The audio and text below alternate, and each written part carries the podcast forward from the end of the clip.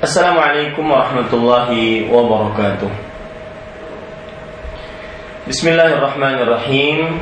Innal hamdalillah nahmaduhu wa nasta'inuhu wa nastaghfiruh. Wa na'udzu billahi min shururi anfusina wa sayyiati a'malina. Man yahdihillahu fala mudilla lahu wa man yudlil fala hadiya lahu wa ashhadu an la ilaha illallah wahdahu la sharika lahu وأشهد أن محمدا عبده ورسوله. يا أيها الذين آمنوا اتقوا الله حق تقاته ولا تموتن إلا وأنتم مسلمون. يا أيها الناس اتقوا ربكم الذي خلقكم من نفس واحدة وخلق منها زوجها وبث منهما رجالا كثيرا ونساء واتقوا الله الذي تساءلون به والأرحام إن الله كان عليكم رقيبا. يا أيها الذين آمنوا اتقوا الله وقولوا قولا سديدا يصلح لكم أعمالكم ويغفر لكم ذنوبكم ومن يطع الله ورسوله فقد فاز فوزا عظيما أما بعد. فإن أصدق الحديث كتاب الله وأحسن الهدي هدي محمد صلى الله عليه وعلى آله وسلم وشر الأمور محدثاتها وكل محدثة بدعة وكل بدعة ضلالة وكل ضلالة في النار Alhamdulillah kita bersyukur pada Allah Subhanahu wa taala pada hari ini Rabu pagi menjelang siang 17 Ramadan bulan penuh berkah 1437 Hijriah. Kita kembali duduk bersama mengkaji ayat-ayat suci Al-Qur'an dan hadis-hadis Rasul sallallahu alaihi wa ala alihi wasallam. Di dalam sebuah program rutin kajian Islam ilmiah setiap Rabu pagi menjelang siang. Langsung dari studio dakwahsunnah.com di kota Banjarmasin, Kalimantan Selatan. Salawat dan salam semoga selalu Allah berikan kepada Nabi kita Muhammad sallallahu alaihi wa ala alihi wasallam, pada keluarga beliau, para sahabat serta orang-orang yang mengikuti beliau sampai hari kiamat kelak. Dengan nama-nama Allah yang husna dan sifat-sifatnya yang mulia, kita berdoa, Allahumma aslih lana dinana alladhi huwa ismatu amrina وأصلح لنا دنيانا التي فيها معاشنا وأصلح لنا آخرتنا التي فيها معادنا واجعل الحياة زيادة لنا في كل خير واجعل الموت راحة لنا من كل شر Wahai Allah, perbaikilah urusan agama kami yang merupakan benteng diri kami dan perbaikilah urusan dunia kami yang di dalamnya tempat tinggal kami dan perbaikilah urusan akhirat kami yang di dalamnya tempat kembali kami dan jadikanlah kehidupan sebagai tambahan bagi kami dalam setiap amal kebaikan. Dan jadikanlah kematian sebagai peristirahatan bagi kami dari setiap keburukan. Amin ya rabbal alamin. Para pemirsa Roja TV para pendengar Radio Roja dan seluruh kaum muslimin yang mengikuti kajian ini. Pada pertemuan kali ini kita karena masih di dalam Ramadan bulan yang penuh dan berkah dan ini adalah hari yang ke-17 tentunya banyak permasalahan-permasalahan yang berkaitan dengan puasa sebagai amalan yang sangat utama bahkan paling utama di dalam Ramadan ini. Oleh karenanya kita pada kesempatan kali ini akan membahas tentang permasalahan seputar puasa. Di dalam kajian ini kelak kita akan menyebutkan permasalahan-permasalahan seputar puasa dan mudah-mudahan kita mendapatkan jawabannya yang berdasarkan dari Al-Quran dan hadis-hadis Rasul Sallallahu Alaihi Wasallam. Sebelum saya atau kita masuk ke dalam permasalahan seputar puasa, saya ingin mengingatkan kepada seluruh kaum muslimin agar di dalam permasalahan agama hendaklah bertanya kepada orang yang berilmu yang benar-benar berilmu dari Al-Quran dan hadis yang dipahami oleh para salafus saleh karena dengan ilmu dari Al-Quran dan hadis itulah mereka kita akan mendapatkan jawaban dari permasalahan-permasalahan agama. Jangan pernah bertanya kepada orang yang tidak berilmu. Allah Subhanahu wa taala berfirman di dalam surat An-Nahl ayat 43. "Wa ma arsalna min qablika illa rijalan nuhi ilaihim." Dan tidaklah kami utus sebelum engkau seorang rasul kecuali para lelaki yang kami wahyukan kepada mereka. Fas'alu ahla dzikri in kuntum la ta'lamun. Maka bertanyalah kepada orang yang berilmu jika kalian tidak mengetahuinya. Di dalam surat Al-Anbiya ayat 7 Allah Subhanahu wa taala juga berfirman dengan firman yang senada wa ma arsalna qablaka illa rijalan nuhi ilaihim fas'alu ahla dzikri in kuntum la ta'lamun dan tidaklah kami utus seorang rasul sebelum engkau kecuali lelaki yang kami telah wahyukan kepada mereka. Maka bertanyalah kepada orang-orang yang mengetahui orang-orang yang berilmu jika kalian tidak mengetahuinya.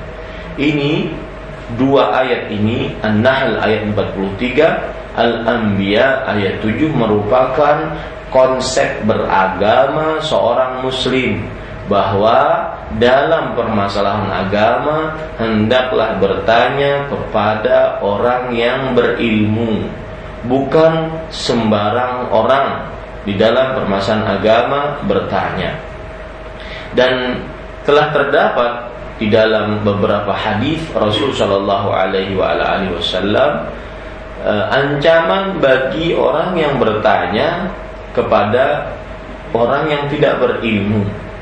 Seperti misalkan dalam hadis riwayat Imam Tirmidzi Rasulullah Shallallahu Alaihi Wasallam bersabda, Inna Allah la yaqbidul ilman tiza'an min suduril ulama. فإذا ولكن بقبض العلماء حتى إذا لم يبق عالما اتخذ الناس رؤوسا جهالا فسئلوا فأفتوا بغير علم فضلوا وأضلوا Sesungguhnya Allah Subhanahu wa taala tidak mencabut nyawa orang-orang yang berilmu dengan seketika, tiba-tiba. Tidak. Akan tetapi Allah mencabut ilmu tersebut dengan diwafatkannya para ulama.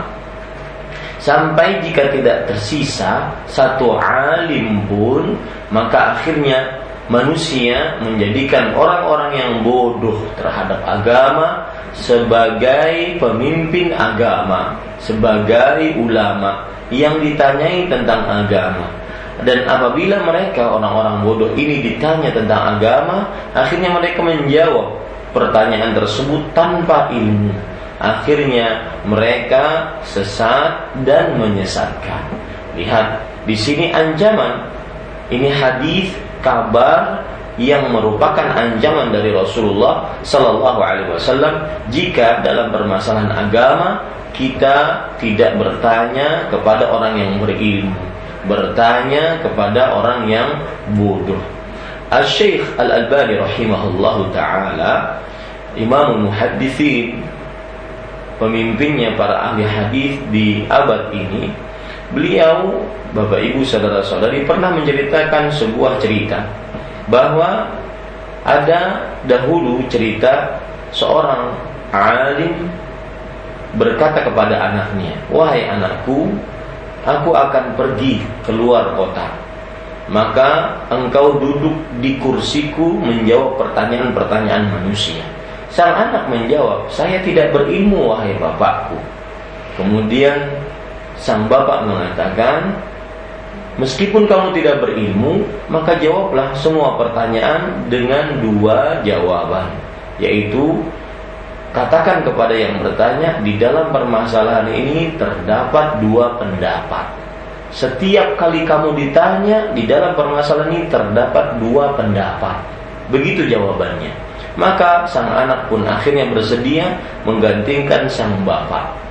Akhirnya sang bapak pergi dan sang anak mulai ditanyai oleh manusia tentang permasalahan-permasalahan agama. Dan dia menjawab sebagaimana yang dijawab oleh sang bapak. Bahwasanya di dalam permasalahan ini terdapat dua pendapat. Ada yang mengatakan boleh, ada yang mengatakan tidak boleh. Di dalam permasalahan ini terdapat dua pendapat. Ada yang mengatakan makruh, ada yang mengatakan haram. Di dalam permasalahan ini terdapat dua pendapat. Ada yang mengatakan wajib, ada yang mengatakan mubah, e, dianjurkan dan semisalnya. Sampai ada seseorang yang bertanya dengan pertanyaan berbunyi afillahi syakun apakah di dalam keberadaan Allah Subhanahu wa taala terdapat keraguan-raguan, maka sang anak ini akhirnya dia menjawab dengan jawaban yang biasa dia jawab, yaitu di dalam permasalahan ini terdapat dua pendapat. Ini adalah akibat Tentunya jawabannya keliru Wahai para pemirsa dan kaum muslimin sekalian. Jawabannya sangat-sangat keliru Karena tidak ada keraguan tentang keberadaan Allah subhanahu wa ta'ala. Dialah sang pencipta Al-Khaliq Dialah sang raja Al-Malik Dialah sang pengatur Al-Mudabbir. Tidak ada keraguan dalam hal ini Tetapi karena anak ini bodoh dan dia mendapati wasiat yang juga keliru dari orang tuanya, akhirnya pertanyaan yang tidak pantas dijawab dengan jawaban yang tadi, akhirnya dia jawab dengan jawaban yang sangat mencengangkan dan sangat keliru. Ini akibat bertanya kepada orang-orang yang bodoh. Dan Rasulullah Shallallahu Alaihi Wasallam juga pernah mengancam orang-orang yang bertanya kepada orang-orang yang bodoh. Dalam hadis riwayat Imam Abu Dawud. Jadi ceritanya ada seorang bersafar bersama kawan-kawannya. Kemudian seorang ini tatkala bersafar dia kepalanya tertimpa batu besar. Kemudian kepalanya bocor, banyak darah yang keluar Lalu setelah itu tidurlah orang ini di malam hari dalam keadaan sudah dibalut kepalanya, kemudian dia otomatis kekurangan darah. Tatkala di malam hari orang ini junub. Tatkala mau sholat subuh orang ini bertanya kepada kawan-kawannya seperjalanan. Maka beliau bertanya bahwasanya ini kuntu junuban halli min Sesungguhnya aku dalam keadaan junub. Apakah ada keringanan bagiku? Maka para sahabatnya yang pada waktu itu belum mengetahui ilmunya, mereka mengatakan, "Mana jidu laka rukhsatan wa anta taqdiru 'alal ma." Kita tidak mendapati untuk keringanan memakai tayamum karena engkau masih mampu untuk memakai air. Akhirnya dengan fatwa dari sahabatnya tersebut, maka dia pun mandi. Setelah mandi karena mungkin kekurangan darah, maka akhirnya dia mati. Berita tersebut sampai kepada Rasul Shallallahu Alaihi Wasallam. Kemudian Nabi Muhammad Shallallahu Alaihi Wasallam bersabda, "Qatalu, qatalahumullah." Sungguh kawan-kawannya yang memberi fatwa tadi telah membunuhnya. Semoga Allah Subhanahu wa taala membalas keburukan mereka. Lihat, bahayanya kalau bertanya tentang perkara agama tidak kepada ahli agama, tidak kepada orang yang berilmu agama. Dan ingat, orang yang berilmu agama kadang-kadang bukan hanya terlihat dari penampilannya saja, Mungkin ada orang yang e, berilmu agama akan tetapi tidak tumbuh jenggot padanya. Tetapi ada orang yang bodoh jenggotnya mungkin sampai ke sini. Misalkan ada ya, ada orang yang berilmu agama mungkin dia tidak terlihat memakai baju-baju yang seperti orang yang berilmu agama. Ada orang yang bodoh dia memakai baju-baju yang berilmu agama. Maka yang menjadi ukuran adalah ilmunya. Apakah dia berilmu agama atau tidak berilmu agama? Maka akhirnya Rasulullah Wasallam memberikan sebuah pernyataan. Beliau bersabda, "Ala sa'alu idza lam ya'lamu innama shifa'ul 'ayyi su'al." Kenapa mereka tidak bertanya ketika mereka tidak mengetahui? Sesungguhnya obat dari kebodohan adalah bertanya. Tetapi ingat, bertanya kepada orang yang berilmu, bukan sembarang orang. Ya, kadang-kadang bertanya kepada orang yang berilmu bukan hanya dilihat dari titelnya juga, ya kadang-kadang ada yang mungkin titelnya profesor, doktor, akan tetapi dia bukan di bidang agama, maka tidak bisa ditanya tentang bidang agama. Ada orang yang mungkin titelnya profesor, doktor, akan tetapi mungkin dia titelnya di bidang agama, tetapi pemikirannya dan cara beragamanya keliru, maka orang seperti ini tidak pantas untuk ditanya tentang ilmu agama. Yang paling pantas ditanya tentang ilmu agama adalah al-ulama warasatul anbiya. Para ulama pewaris para nabi.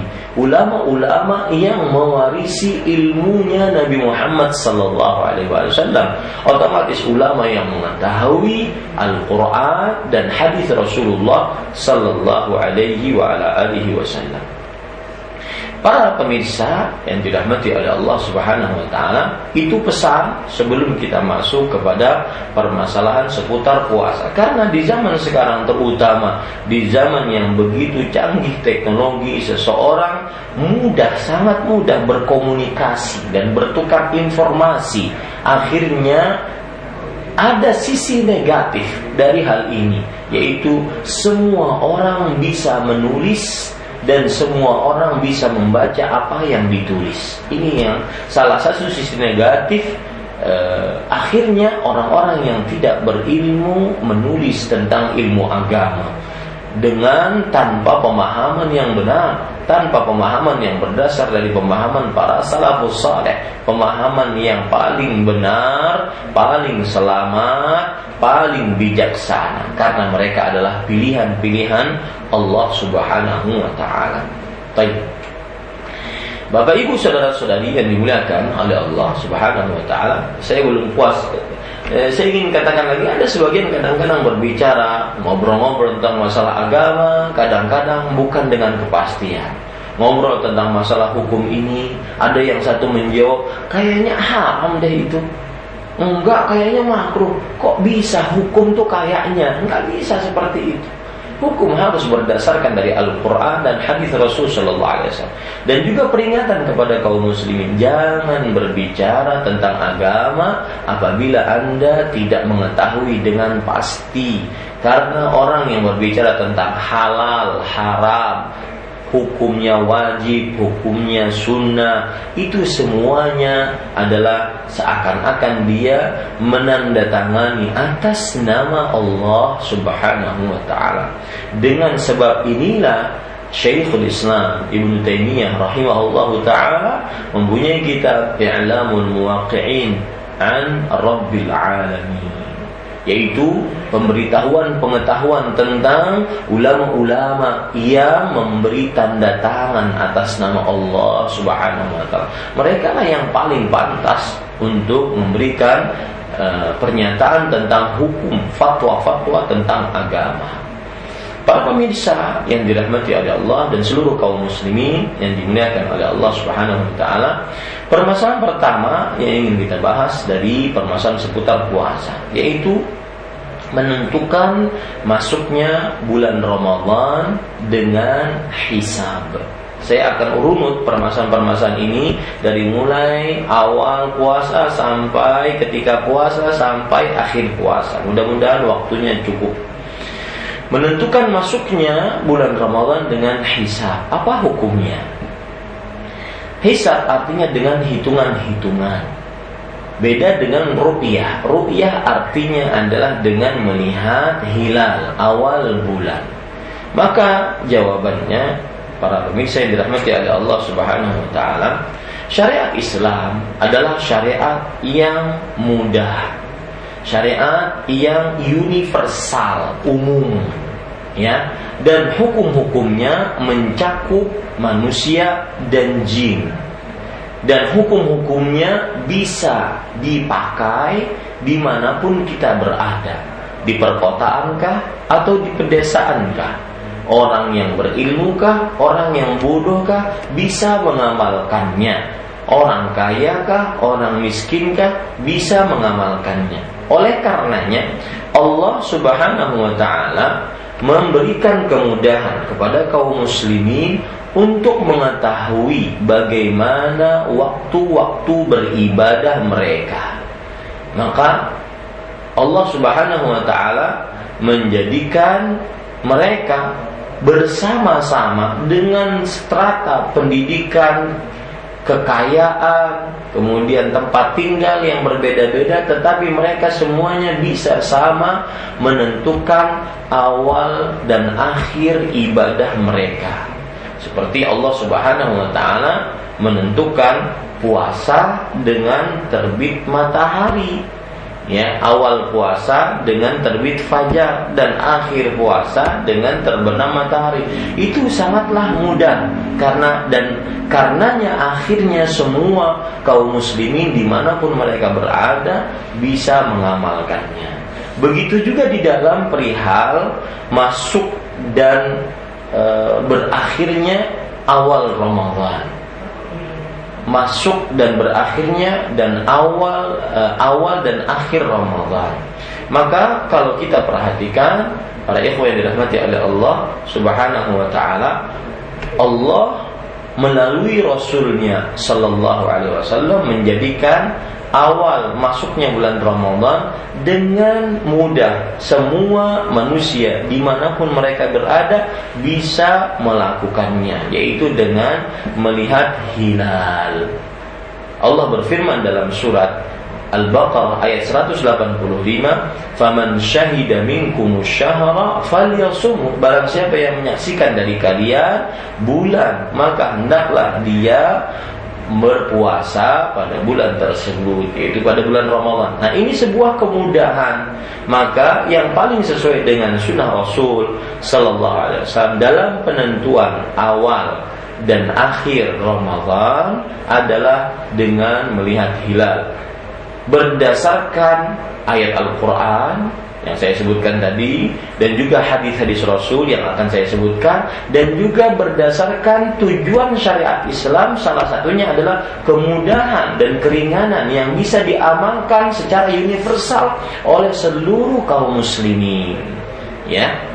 Di dalam haji begitu juga. Dalam surah Al-Baqarah ayat 189 yas'alunaka 'anil ahillah qul hiya mawaqitu lin-nasi wal hajj mereka bertanya kepada engkau tentang hilal-hilal awal bulan. Katakanlah wahai Muhammad, itu adalah waktu-waktu yang telah ditentukan untuk manusia dan juga waktu untuk menunaikan ibadah haji. Dengannya akhirnya baik dari ujung pedesaan, pedalaman desa sampai yang paling kota mengetahui bagaimana awal bulan Ramadhan dan akhir bulan Ramadhan. Apalagi di sana terdapat hadis sahih Rasul Shallallahu Alaihi Wasallam bersabda, "Ida ra'aitumuhu fasumu, wa ida ra'aitumuhu faaftiru, fa in ghumma alaikum faakmilu iddata as-salasin." Artinya, jika kalian melihatnya yaitu hilal awal bulan, maka berpuasalah. Dan jika kalian melihatnya yaitu hilal awal bulan Syawal, maka berbukalah. Dan jika terhalang bagi kalian hilal tersebut dengan awan, maka uh, sempurnakan jumlah bilangan bulan sebanyak 30 hari. Maka pendapat yang paling kuat dalam penentuan awal masuk Ramadan bukan dengan hisab akan tetapi dengan ru'yatul hilal berdasarkan ayat Al-Qur'an, hadis Rasul dan juga sa salah satu sifat dari syariat Islam yang universal yaitu bisa dan mudah ringan diamalkan oleh seluruh kaum muslimin di mana pun mereka berada. Dan di dalam hadis riwayat Bukhari Rasul Shallallahu Alaihi Wasallam bersabda, "La tasumu hatta tarau, la tuftiru hatta tarau." Jangan kalian berpuasa sampai kalian melihat hilal dan jangan kalian berhari raya berbuka sampai kalian melihat hilal. Ini adalah larangan untuk berpuasa kecuali dengan melihat hilal. Berarti syarat masuk awal bulan Ramadan adalah wujudul hilal, bukan dengan hisab. Ini permasalahan yang pertama. Permasalahan yang kedua pada ikhwan yang dirahmati oleh Allah Subhanahu wa taala yaitu yang berkaitan dengan perbedaan masuknya waktu Ramadan. Apa maksud dari permasalahan ini? Yaitu di beberapa negara terjadi perbedaan penentuan awal masuk Ramadan. Nah, ini bagaimana? Para ikhwan yang dirahmati oleh Allah Subhanahu wa taala, wallahu a'lam. Pendapat yang lebih kuat bahwasanya likulli baladin ru'yatuhu. Setiap negara yang memiliki uh, penelitian dan juga penglihatan tim di dalam negara tersebut untuk melihat awal bulan maka mereka bersandar kepada negara itu masing-masing. Ya mereka bersandar kepada negara itu masing-masing. Saya berikan contoh mudahnya seperti ini. Misalkan di Indonesia ada Kementerian Agama Republik Indonesia dan mereka kementerian kita mempunyai tim ru'yatul hilal untuk menentukan awal bulan Ramadan. Di negara Arab Saudi juga ada tim yang bisa dipertanggungjawabkan di hadapan Mahkamah Agung untuk penentuan awal hilal Ramadan. Maka, apakah harus disamakan antara Indonesia dengan Arab Saudi?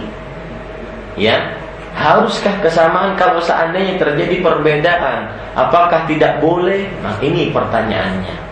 Ya, ini maksud dari permasalahannya. Maka jawabannya ini yang dijawab juga oleh Lajnah Daimah li al-Ifta wa Buhuthil Ilmiyah yaitu komite tetap untuk fatwa dan penelitian ilmiah kerajaan Arab Saudi yang diisi oleh Majelis Ulama Besar Arab Saudi memfatwakan bahwasanya permasalahan ini terjadi perbedaan pendapat di antara para ulama dari mulai semenjak dahulu yang kedua, permasalahan ini adalah permasalahan yang perbedaan pendapat di dalamnya adalah sesuatu yang memang bisa terjadi. Artinya khilafun sa'ir, yaitu perbedaan pendapat yang mungkin bisa terjadi di tengah para kaum muslimin dan perbedaan yang bisa kita tolerir perbedaannya terjadi perbedaan di antara para ulama dalam masalah ini.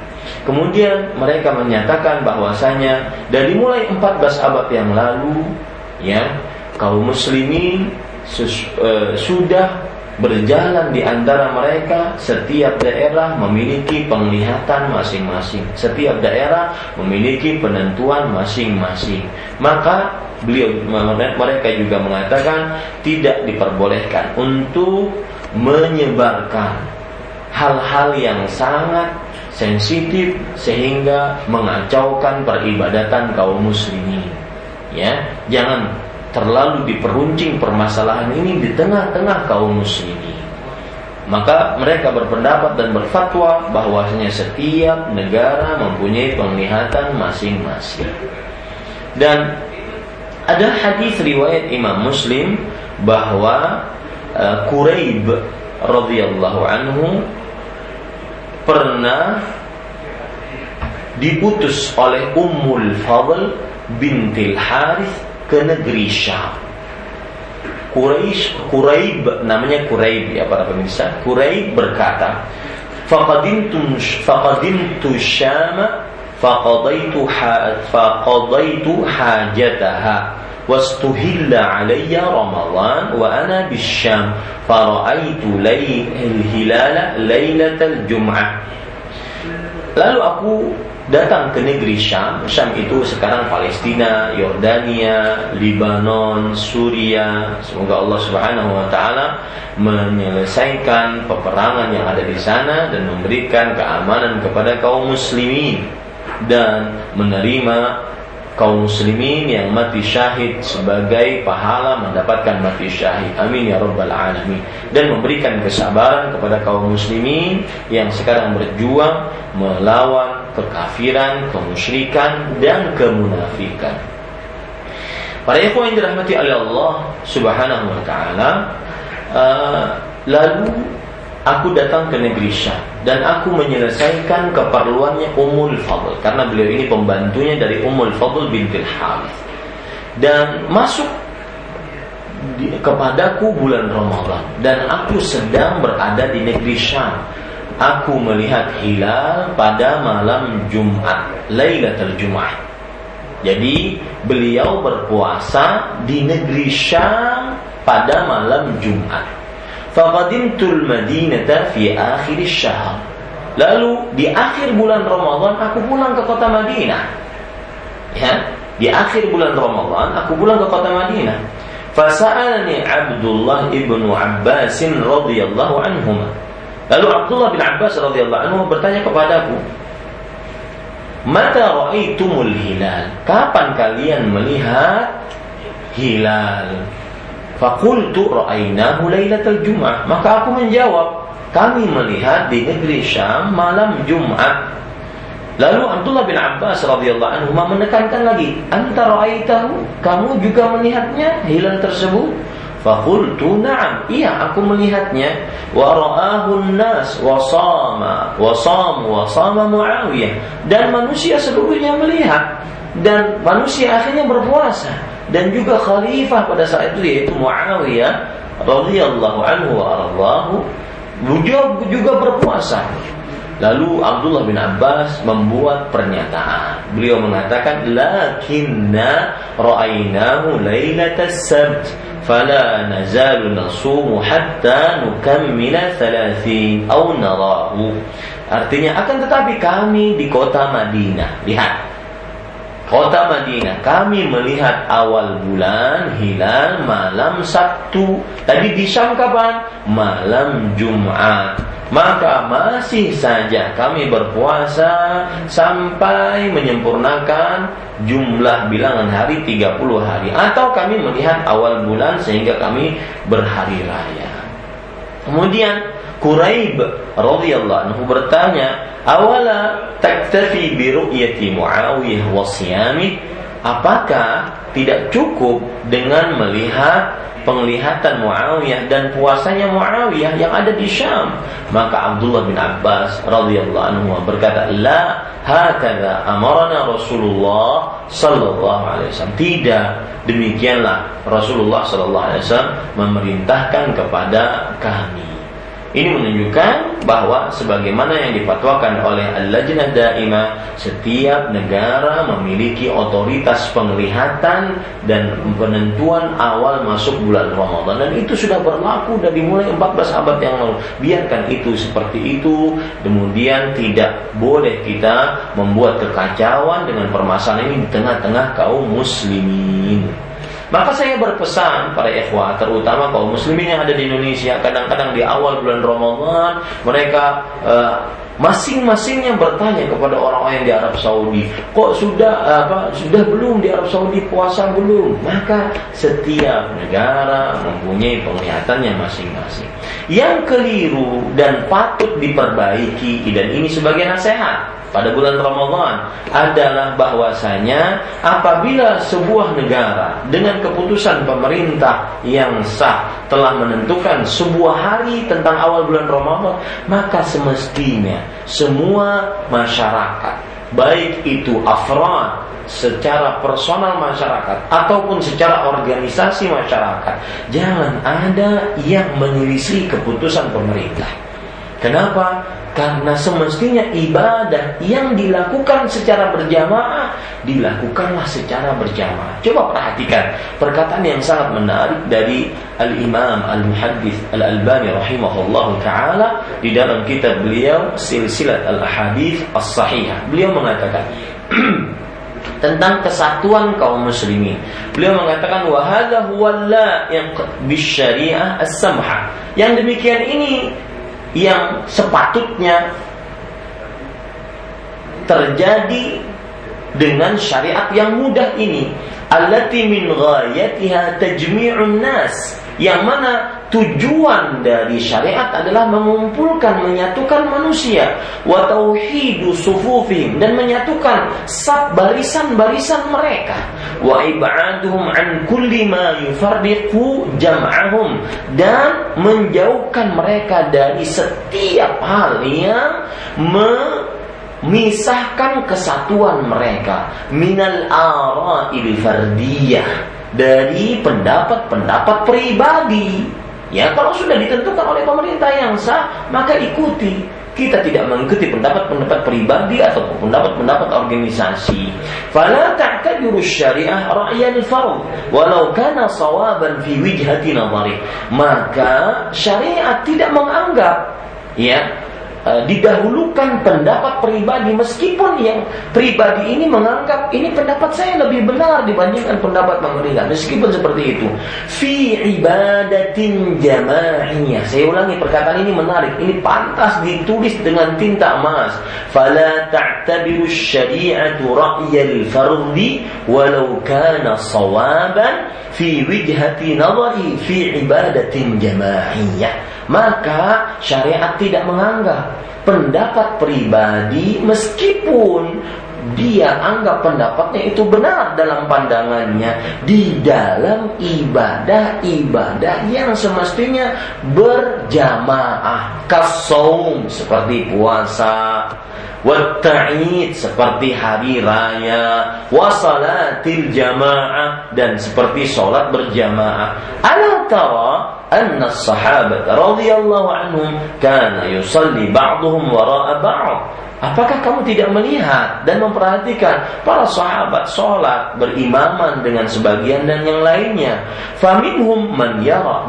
Padahal di antara mereka ada yang berpendapat anna massal mar'ah wal udwi wa khurujid dami min nawaqidil wudu bahwa menyentuh perempuan, menyentuh kemaluan dan keluar darah itu termasuk batal wudhu dan ada yang dari mereka tidak berpendapat demikian. Minum man akan tetapi sebagian sholat di belakang sebagian yang lain. Dan perkataan Abdullah bin Mas'ud kata beliau yang sangat menarik ketika beliau tidak setuju pendapat dari Khalifatul Muslimin pada saat itu yaitu Uthman bin Affan ketika dibina sholatnya dengan sempurna. Sedangkan Rasulullah SAW sholatnya dengan kosong. Tetapi Abdullah bin Mas'ud meskipun tidak setuju dengan pendapat khalifah beliau tetap di sholat di belakang. Tatkala ditanya apa penyebabnya engkau sholat tetap di belakang khalifah? Beliau mengatakan al khilafu syar. Perbedaan pendapat itu adalah sebuah keburukan. Di sini bantahan terhadap hadis palsu, hadis tidak ada asalnya, ikhtilafu ummati rahmah. Perbedaan umatku adalah rahmat. Perkataan Abdullah bin Mas'ud, ahli tafsir, generasi sahabat dan orang yang mengambil 70 surat langsung dari mulut Rasul sallallahu alaihi wasallam.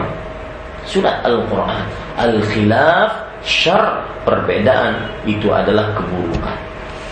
Itu permasalahan yang kedua. Permasalahan puasa yang ketiga yaitu uh, permasalahan yang berkaitan dengan berpindah dari satu daerah ke daerah lain yang berbeda waktu dalam puasa.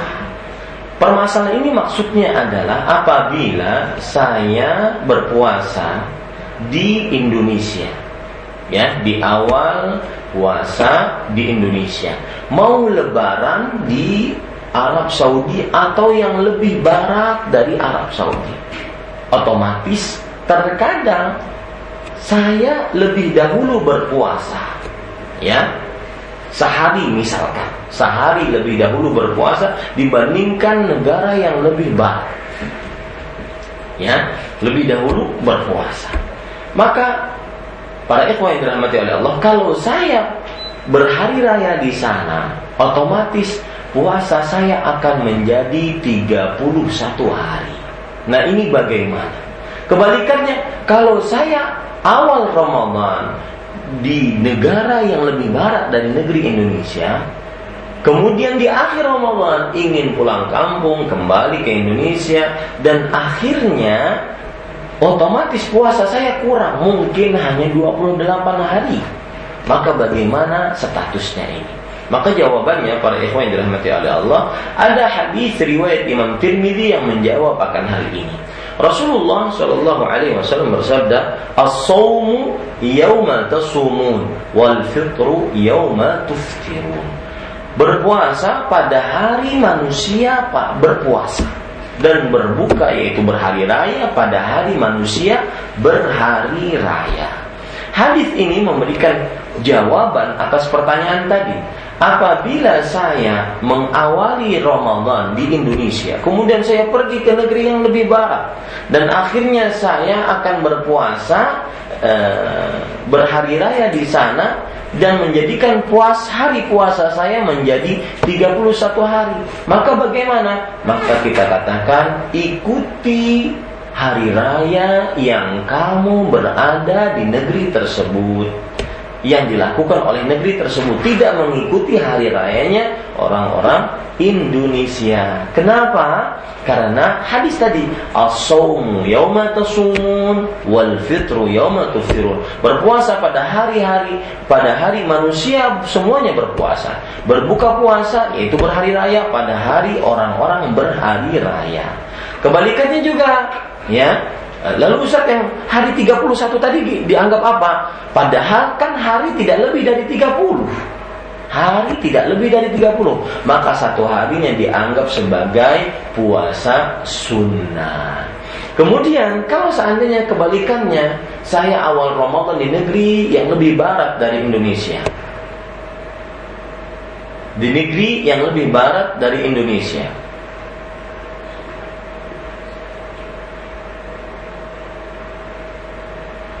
ya pada harinya saya di negeri yang lebih barat dari Indonesia. Kemudian Bapak Ibu, saudara-saudari yang dimuliakan oleh Allah Subhanahu wa taala, lalu setelah itu saya berhari raya di Indonesia.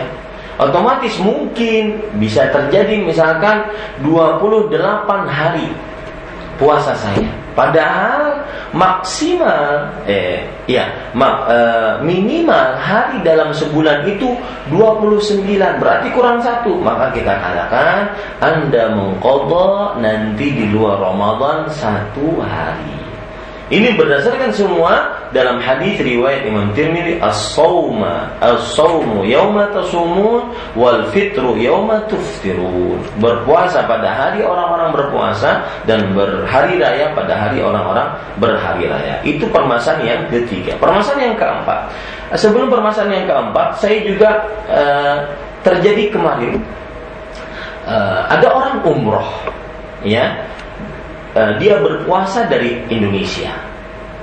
Dia berpuasa karena merasa umrah tidak berat karena di pesawat dia bisa tidur dan boleh-boleh saja orang berpuasa tatkala safar. Nanti juga kita akan bahas dalam permasalahan puasa ini. Nah, dia akhirnya berpuasa, ya. Nah, kalau dia berpuasa dari Indonesia, otomatis kalau dia ke Arab Saudi, tetap dalam keadaan puasa di pesawat, otomatis dia akan mengejar matahari. Ya, makanya kadang-kadang dibuka kok nggak turun-turun mataharinya ini kok nggak gelap-gelap, ya. Maka bagaimana jawabannya? Apakah dia berbuka seperti berbukanya orang-orang di Indonesia, di Jakarta ataupun di Indonesia? Mengikuti waktu Indonesia Barat kah, waktu Indonesia Tengah kah, waktu Indonesia Timur kah, ya, uh, ataukah dia mengikuti waktu Indo waktu Arab Saudi? Maka kita katakan mengikuti matahari terbenam. Kalau seandainya dia pergi ke Arab Saudi berarti dia mengejar matahari. Ya, kapan mataharinya terbenam baru setelah itu dia berbuka puasa. Dan fi'lan waktu itu berpuasa sampai 18 jam di pesawat. Ya, ada yang kemudian dia mereka berbuka di pesawat karena tidak sanggup. Ada yang mereka me menahan bersabar sampai 18 eh, jam tersebut. Intinya boleh berbuka, boleh ber, berpuasa. Tapi para yang dirahmati oleh Allah Subhanahu wa taala, permasalahan yang keempat seputar puasa uh, seorang kafir yang masuk Islam di tengah hari Ramadan. Bagaimana status puasanya? Ya, para ikhwan yang dirahmati oleh Allah, tentunya orang yang kafir masuk dalam agama Islam ini adalah e, mendapatkan harta yang sangat luar biasa, anugerah yang sangat tidak terbatas.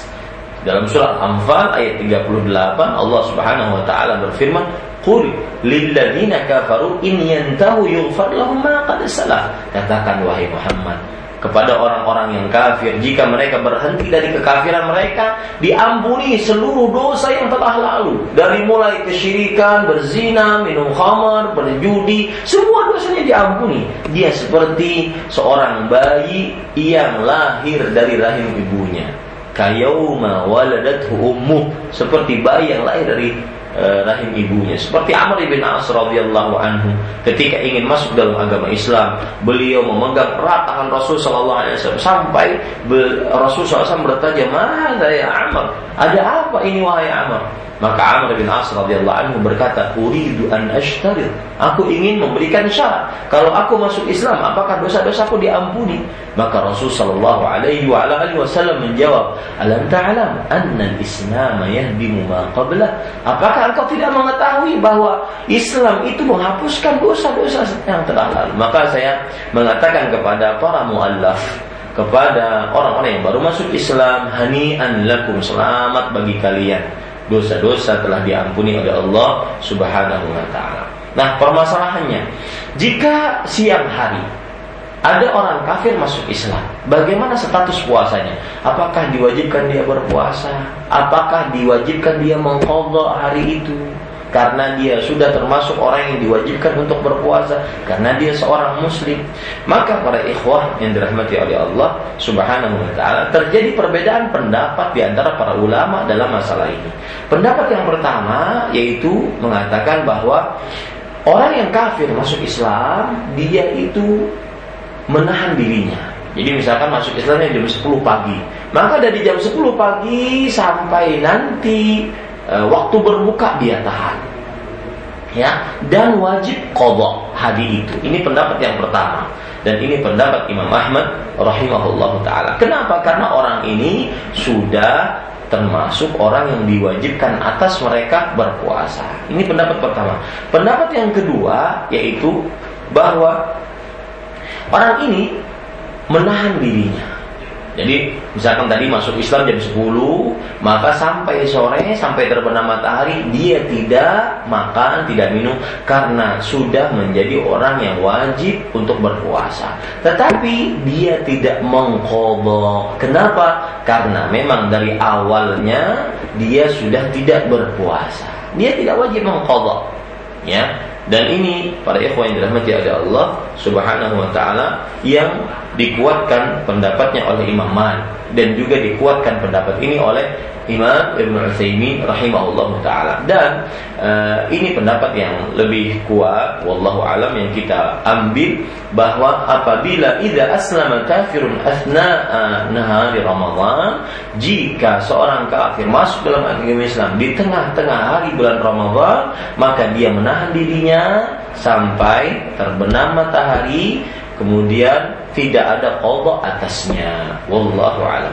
Permasalahan yang kelima para pemirsa dan seluruh kaum muslimin yang mengikuti kajian ini yaitu uh, apakah anak-anak dianjurkan untuk berpuasa? Maka kita bisa ambil hadis riwayat Imam Bukhari dan Muslim. Muttafaqun alaih dari Rubayyi' binti Muawwid radhiyallahu anhu. Beliau bercerita, arsalan Nabi sallallahu alaihi wasallam ghadat Ashura ila qura al-Ansar. Rasulullah SAW mengutus seseorang kepada uh, pada pagi hari-hari Ashura ke pedalaman-pedalaman desa kaum Ansar. Kemudian utusan Rasulullah sallallahu alaihi wasallam tersebut berseru, "Man asbaha muftiran falyutimma baqiyata yaumihi wa man asbaha sa'iman falyasum." Barang siapa yang di pagi hari dia belum makan, belum minum, berpuasa, maka hendaklah dia sempurnakan puasanya hari itu. Dan barang siapa yang hendak uh, apa? Barang siapa yang sudah makan, sudah minum, maka hendaklah dia sempurnakan puasanya. Artinya meskipun sudah makan di waktu pagi hari karena tidak tahu maka sekarang jaga dirinya ya jangan sampai berbuka dia berpuasa dan barang siapa yang pagi harinya sudah berpuasa maka sempurnakanlah puasanya maka Rubayyi binti Muawid bercerita fakunna nasumuhu ba'du wa nusawwimu sibyanana maka kami pun berpuasa pada hari Ashura dan melatih anak-anak kami untuk berpuasa Ya, ini menunjukkan bahwasanya sangat dianjurkan melatih anak-anak untuk berpuasa tentunya sesuai dengan kemampuan mereka. Kemudian kalau seandainya anak-anak itu berpuasa, apakah sah puasanya? Maka jawabannya sah puasanya. Ya. Meskipun dia tidak balik. Karena balik dalam puasa adalah syarat wajib. Maksudnya ketika balik baru diwajibkan berpuasa. Tetapi bukan syarat sah. Artinya kalau anak-anak yang belum balik, yang masih mumayyiz misalkan umur 5, 6, 7, belum belum balik tapi sudah bisa membedakan mana yang puasa, mana yang nggak puasa, mana yang menahan lapar, haus, mana yang tidak boleh makan dan minum dan semisalnya, maka sah puasanya dan semoga pahalanya didapatkan oleh orang tuanya yang melatih anak-anaknya tersebut. Baik. Kemudian para ikhwan yang dirahmati oleh Allah Subhanahu wa taala. Permasalahan yang keenam, apabila ada seorang anak balik di siang hari Ramadan, maka bagaimana status puasanya? Ya, apabila seorang anak balik di siang hari bulan Ramadan. Tentunya kalau anak ini dari pagi sudah berpuasa, maka dia tentunya lanjutkan. Ya, tentunya kalau dia berpuasa di pagi hari dan di tengah hari dia sudah balik maka dilanjutkan puasanya. Yang yang jadi masalah adalah kalau seandainya ada anak-anak laki-laki misalkan dia balik di tengah hari bulan Ramadan dan di pagi hari dia tidak berpuasa. Ya. Di jam 10 dia balik dengan cara bermimpi atau dengan cara tumbuh bulu kemaluannya. Ya, Ini menunjukkan bagaimana hukumnya. Maka para ikhwan yang dirahmati oleh Allah Subhanahu wa taala, sebelum saya jawab pertanyaan ini, eh, ini juga tidak berlaku kepada wanita yang balik, yaitu dengan mendapati haid. Otomatis dia tidak berpuasa pada saat itu karena mendapati haid. Yang kita bicarakan adalah seorang laki-laki balik di tengah hari bulan Ramadan maka para ikhwan yang dirahmati oleh Allah Subhanahu wa taala terdapat perbedaan pendapat di antara para ulama. Sebagaimana yang tadi orang kafir masuk Islam di tengah hari bulan Ramadan. Sama ini orang e, anak kecil laki-laki balik di tengah hari bulan Ramadan. Ada yang mengatakan pendapat bahwasanya dia menahan sampai terbenam matahari dan wajib Allah. Ini tadi pendapat Imam Ahmad ada yang mengatakan dia menahan sampai terbenam matahari dan tidak wajib qadha. Ini pendapat Imam Malik dan dikuatkan oleh pendapat oleh Imam Ibnu Utsaimin rahimahullahu taala. Dan para ikhwan yang dirahmati oleh Allah ada pendapat yang lain Salah satu dari pendapat Imam Ahmad Orang ini tidak wajib menahan Tidak wajib qadha Wallahu alam kita lebih condong kepada pendapat yang dikuatkan oleh Imam Malik kemudian oleh Imam Utsaimin rahimahullah taala bahwasanya anak yang laki-laki di tengah hari siang Ramadan dia balik maka berarti dia menjadi seorang yang wajib untuk berpuasa. Karenanya dia menahan sampai terbenam matahari kemudian tidak ada kodok atasnya karena memang pada saat dia belum balik tidak ada kewajiban atasnya untuk berpuasa. Wallahu a'lam. Kemudian eh, permasalahan selanjutnya seputar puasa, yaitu bagaimana hukum puasa orang yang kadang-kadang gila. Kadang-kadang hilang kesadarannya, gila. Ya, kadang-kadang gila. Maka para ikhwah yang dirahmati oleh Allah Subhanahu wa taala, sebelumnya saya ingin mengingatkan kepada kaum muslimin bahwa Rasulullah sallallahu alaihi wa ala alihi wasallam sering beliau berdoa Allahumma inni a'udzubika minal ajzi wal kasal wal jubni wal bukhl wal haram. Ya Allah, aku berlindung denganmu dari sifat lemah dan malas, sifat penakut dan bakhil, dan sifat pikun maka ini termasuk doa yang sangat dianjurkan oleh Rasul Sallallahu Alaihi Wasallam. Semestinya kita berdoa agar ya sifat-sifat hilang akal, hilang e, kesadaran itu jauh dari dari diri kita. Para pemirsa yang dirahmati oleh Allah Subhanahu Wa Taala, jawabannya bagaimana hukum puasa tentang orang yang kadang-kadang gila. Maka e, perlu diketahui bersama bahwasanya salah satu syarat wajibnya puasa adalah orang tersebut berakal.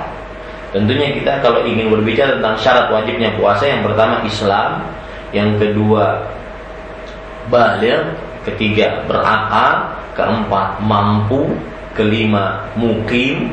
Ini, ini wajib orang-orang berpuasa. Yang keenam tidak ada yang menghalangi dia dari ber, tidak ada penghalang-penghalang dia dari berpuasa seperti haid dan nifas.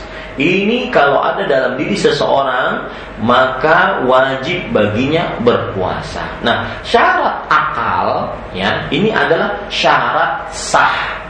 Syarat sah artinya orang yang tidak berakal tidak sah puasanya dan juga syarat wajib yaitu orang yang gila tidak wajib berpuasa. Maka dia kalau kita berbicara masalah usul fikih di sana ada syarat sah dan syarat wajib. Syarat sah maksudnya adalah orang gila kalau berpuasa tidak sah puasanya. Kenapa? Karena dia gila. Orang yang gila kalau berpuasa maka dia tidak wajib berpuasanya. Kenapa? Karena dia tidak ada akalnya. Karena ibadah memerlukan niat. Rasulullah Shallallahu Alaihi Wasallam bersabda, Innamal a'malu bin niat. Sesungguhnya amalan-amalan itu berdasar niat. Maka dan niat membutuhkan akal. Maka pada saat itu seseorang wajib diwajibkan berpuasa jika dia berakal dan tidak sah puasanya kalau dia tidak berakal. Maka kita jawab bahwa apabila ada orang kadang-kadang gila, hilang kesadaran, kadang-kadang sadar, maka kita katakan apabila dia sadar wajib untuk berpuasa ya apabila sadar wajib untuk berpuasa. Dan apabila dia tidak sadar maka tidak sah dan tidak wajib bagi dia ber, berpuasa. Otomatis tidak ada qadha atasnya tidak ada fidyah atasnya. Kenapa? Karena dia hilang akalnya pada saat itu. Nah, bisa dipahami ya? Hilang akalnya pada saat tapi tatkala hari itu dia sadar dan sadarnya dia dari pagi dia sadar, maka pada saat itu dia wajib berpuasa. Ya, dia wajib berpuasa. Taib Ustaz, di tengah-tengah hari bulan Ramadan datang gilanya gimana? Ya, nah ini para ikhwan yang dirahmati oleh Allah Subhanahu wa taala, di tengah-tengah hari bulan Ramadan datang gilanya. Maka kita katakan berarti dia seperti orang yang sedang tidur. Kalau seandainya nanti dia sadar, maka dia berbuka. Asalkan dari awal dia sudah berniat. Asalkan dari awal dia sudah berniat dalam keadaan sadar, maka sah puasanya. Kalau dari awal dia sudah gila tidak bisa berniat, maka tidak ada qadha atasnya. Kenapa? Karena salah satu syarat taklif, syarat pembebanan ibadah jatuh dari dia yaitu akal. Rasulullah Shallallahu Alaihi Wasallam bersabda dalam hadis riwayat Imam Abu Daud dari Ali bin Abi Thalib radhiyallahu an, rufi'al qalamu an thalathah. Diangkat pena dari tiga orang. Yang pertama anis sabi hatta yahtalim wa anin naimi hatta yastayqir wa anil maghlubi anil wa anil majnunil maghlubi ala aqli hatta yafi dari orang ba, ba, anak kecil sampai dia balik dari orang tidur sampai dia bangun. Dari orang yang hilang akalnya sampai dia sadar. Inilah syarat taklif yaitu dia harus berakal. Maka kalau sudah berakal baru wajib atasnya berpuasa. Kalau dia tidak berakal gila tidak wajib atasnya berpuasa. Otomatis tidak ada kodok atasnya. Tidak ada fidyah juga atasnya. Nah ini para ikhwan dirahmati oleh Allah Subhanahu wa taala. Kemudian Bapak Ibu, saudara-saudari yang dimuliakan oleh Allah Subhanahu wa taala, sama hal dengan ya, permasalahan yang kedelapan, orang tua yang pikun, yang haram tadi. Dalam bahasa Arabnya Allahumma inni a'udzubika minal haram. Ya, berdoa agar kita tidak pikun di waktu tua kita sebagaimana Rasul Shallallahu alaihi wasallam senantiasa minta perlindungan dari hal ini. Para pemirsa yang dirahmati oleh Allah, maka orang tua yang sudah pikun, yang hilang ingatan, mereka tidak bisa meletakkan niat karena hilang ingatannya sama hukumnya. Tidak ada qadha, tidak ada fidyah karena mereka tidak diwajibkan untuk berpuasa. Wallahu alam. Kemudian permasalahan yang kesembilan para pemirsa dan seluruh kaum muslimin yang mengikuti kajian ini yaitu tentang waktu niat untuk berpuasa. Ya, ada hadis yang disebutkan oleh Rasul Shallallahu Alaihi Wasallam dari hadis Maimunah radhiyallahu an. Man lam yubayyit as-siyama qabla al-lail fala siyama lah. Min al-lail fala siyama. Barang siapa yang tidak menetapkan niat di malam hari tidak sah puasanya. Hadis ini memberikan pelajaran kepada kita bahwasanya uh, untuk puasa Ramadan dan puasa nazar dan puasa kafara, puasa nazar, puasa yang tidak diwajibkan oleh Allah tetapi dia mewajibkan untuk dirinya sendiri kalau tercapai sebuah nazarnya itu namanya puasa nazar Puasa kafar yaitu puasa penebus penebus sesuatu, penebus sumpah, penebus e, sesuatu pokoknya. Puasa kafar. Maka bagi puasa Ramadan, puasa nada dan puasa kafarat ini wajib berniat di malam hari berdasarkan hadis tadi. Wajib berniat di malam hari. Jika di malam hari dia tidak berniat, maka tidak sah puasanya. Baik. Kemudian timbul pertanyaan, apakah wajib setiap malam? Ataukah cukup kalau seandainya di malam pertama bulan Ramadan dia berniat untuk puasa sebulanan penuh? Nah, ini permasalahannya. Maka terjadi khilaf, perbedaan pendapat di antara para ulama. Pendapat yang pertama bahwasanya wajib berniat puasa Ramadan atau puasa nadar atau puasa kafarat di setiap malam hari-hari Ramadan atau setiap malam hari puasa nadar, malam hari puasa kafarat. Dan ini pendapatnya Imam Asy-Syafi'i dan juga pendapatnya Imam Ahmad rahimahullahu taala. Ya, kenapa? Karena tadi Rasulullah sallallahu alaihi wasallam bersabda, "Man lam yubayyit as-siyama min al-lail fala siyama lah." Barang siapa yang tidak meletakkan niat di malam hari, maka tidak sah puasanya. Makanya mereka mengatakan pendapat pertama mengatakan bahwa wajib di setiap malam-malam Ramadan, setiap malam. Ada pendapat yang kedua yaitu pendapatnya uh, Imam Malik kemudian juga pendapatnya uh, Imam Ibnu Qayyim Al-Jauziyah rahimahullahu taala dan juga pendapatnya Syekhul Islam dan pendapatnya Imam Ibnu Utsaimin rahimahullahu taala. Yujzi'u bi niyyatin wahidah 'ani syahri kulli li'annahu ibadatun wahidah. Cukup sah saja kalau seandainya dengan satu niat di malam pertama bulan Ramadan dia berniat untuk berpuasa sebulanan penuh. Kenapa? Karena dia satu ibadah satu bulan penuh. Nah, itu dia. Ya, satu ibadah satu bulan penuh ini terjadi perbedaan pendapat di antara para ulama. Dan saya berpesan, jika terjadi perbedaan pendapat yang memang diakui perbedaannya, maka berlapang-lapang dadalah dalam hal ini. Berbeda kalau seandainya permasalahannya ini sunnah, ini bid'ah, itu nggak bisa ya harus kita memilih sunnah dan meninggalkan bid'ah. Adapun permasalahan khilafiyah, mu'tabarah, khilafiyah yang memang diakui oleh para ulama dari mulai semenjak dahulu, maka pada saat itu kita berlapang dada. Ada pendapat menarik dari Imam Ibnu yang mengumpulkan dua pendapat ini.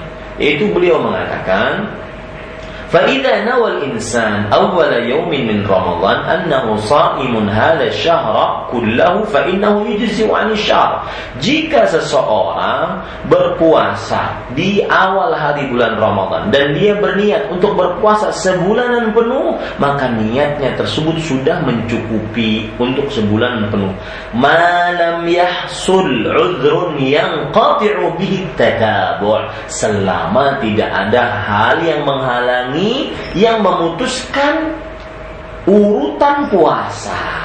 Kalau terputus puasanya karena haid, karena sakit, karena safar, maka dia diwajibkan untuk berpuas, berniat kembali semenjak dia berpuasa lagi di sisa-sisa harinya. Nah, ini pendapat mungkin mengumpulkan dua pendapat tadi, ya. Jadi dan pendapat kedua dan ketiga ini semua berdalil dengan hadis innamal a'malu bin niat wa innamal likulli imri'in ma nawa. Sesungguhnya amalan-amalan itu dengan niat dan sesungguhnya seseorang sesuai dengan apa yang ia niatkan. Kalau seandainya dia meniatkan dari malam pertama bulan Ramadan untuk berpuasa sebulan penuh maka sudah mencukupi baginya ya ini para ikhwan yang dirahmati oleh Allah Subhanahu wa taala. Tetapi tentunya jika orang berniat setiap malam ini adalah hal yang hati-hati dan juga hal yang sangat baik. Wallahu alam. Permasalahan yang ke-10 para pemirsa Raja TV dan seluruh kaum muslimin yang mengikuti kajian ini yaitu apa hukum imsak sebelum azan 10 atau sampai 15 menit. Ini kalau seandainya di beberapa daerah mungkin ada peringatan imsa, imsa atau sirene imsa, imsa 10 atau 15 menit sebelum azan. Ya. Imsa artinya menahan. Maka pertanyaannya adalah apakah wajib menahan makan dan minum? Ya, wajib menahan makan dan minum ketika 10 menit lagi sebelum azan atau 15 menit lagi sebelum azan. Maka jawabannya ada pada ayat Al-Qur'an yaitu surah Al-Baqarah ayat 187. Allah berfirman wa kulu washrabu hatta yatabayyana lakumul khaytul abyadu minal khaytil aswadi minal fajr. Makanlah kalian minumlah kalian sampai terang bagi kalian benang putih dari benang hitam yaitu masuk waktu fajar. Ini ayat menunjukkan dengan jelas bahwa batas akhir waktu bersahur makan dan minum adalah tatkala masuk waktu subuh pas adzan subuh itulah berhenti. Apalagi di sana ada hadis riwayat Imam Ibnu Khuzaimah dari Abdullah bin Abbas radhiyallahu anhu bahwa Rasulullah sallallahu alaihi wasallam bersabda al-fajru fajran yahfajrun yahrumu fihi at-ta'am wa tahillu fihi as-salah wa fajrun tahrumu fihi as-salah wa yahillu fihi at-ta'am. Fajar itu ada dua, fajar yang haram makan dan halal sholat karena sudah masuk waktu subuh. Dan fajar yang haram sholat dan hal, halal makan sahur karena belum masuk waktu subuh. Ini menunjukkan bahwa seseorang batasan waktu bersahur adalah e, waktu subuh tiba. Azan subuh tiba. Lalu Ustaz kenapa ada imsak dan terkenal sekali di tengah kaum muslimin? Ya, maka sebelum saya jawab, saya ingin mengingatkan pula bahwa belum ada contoh dari Rasulullah SAW untuk membangunkan di tengah kaum muslimin.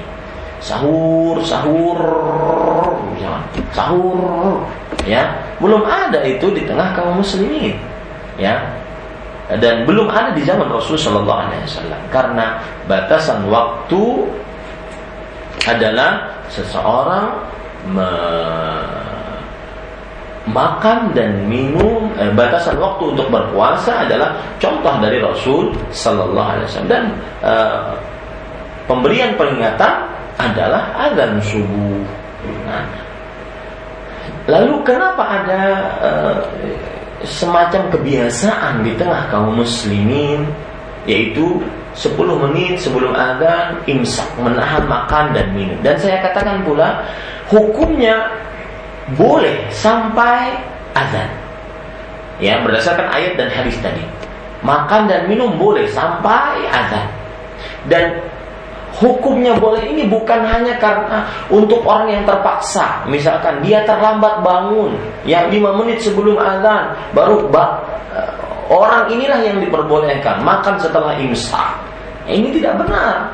Ya, karena imsak yang dimaksud adalah waktu azan baik orang yang dia sahurnya normal atau orang yang kesiangan bangunnya bangunnya 5 menit 10 menit sebelum azan karena batasan imsa menahan makan dan minum untuk berpuasa dari mulai terbit fajar kedua yaitu dengan masuk waktu subuh sampai terbenam matahari permasalahan yang ke-11 para pemirsa yang dirahmati oleh Allah Subhanahu wa taala yaitu Apabila ada orang bersahur, makanan masih di tangan pas adzan subuh.